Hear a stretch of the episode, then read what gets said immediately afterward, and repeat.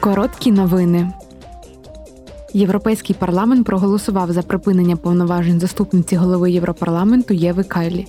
Вона опинилася в центрі скандалу, пов'язаного з ймовірною корупцією за участі Катару.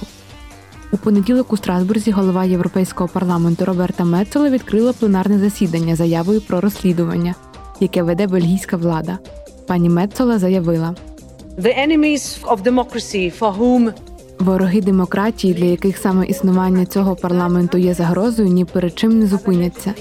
Ці зловмисники, пов'язані з автократичними третіми країнами, нібито використовували неурядові організації, проспілки окремих осіб, депутатів Європейського парламенту та їхніх помічників, намагаючись впливати на наші процеси. Їхні зловмисні плани провалилися.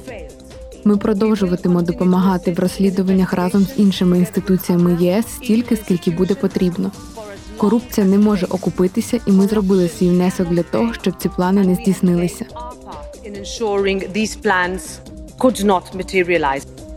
Депутати Європарламенту провели вчора дебати щодо звинувачень у корупції за участю Катару та ширшої потреби в прозорості та підзвітності в європейських установах. Резолюція буде винесена на голосування завтра. Вчора депутати провели дебати з виконавчим заступником голови комісії Тімермансом щодо нового закону про прискорення процесу видачі дозволів на нову інфраструктуру відновлювальних джерел енергії, як от сонячні батареї або вітрові турбіни.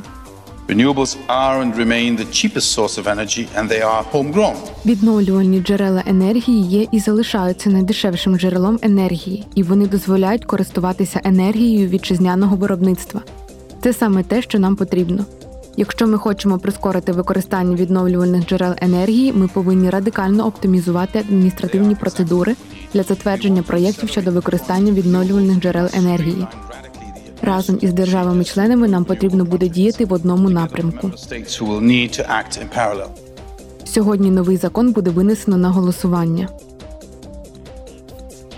Вчора євродепутати обговорили майбутнє ЄС із прем'єр-міністром Словенії Робертом Голобом. Прем'єр-міністр Голоб також звернув увагу на енергетичну кризу. Він сказав: the green transition Зелений перехід це насправді не тільки єдиний можливий шлях вперед, але й єдиний шлях, який одночасно вирішує три проблеми. Він справді покращує та робить Європу самостійною та енергетично незалежною. Це єдиний шлях до енергетичної незалежності.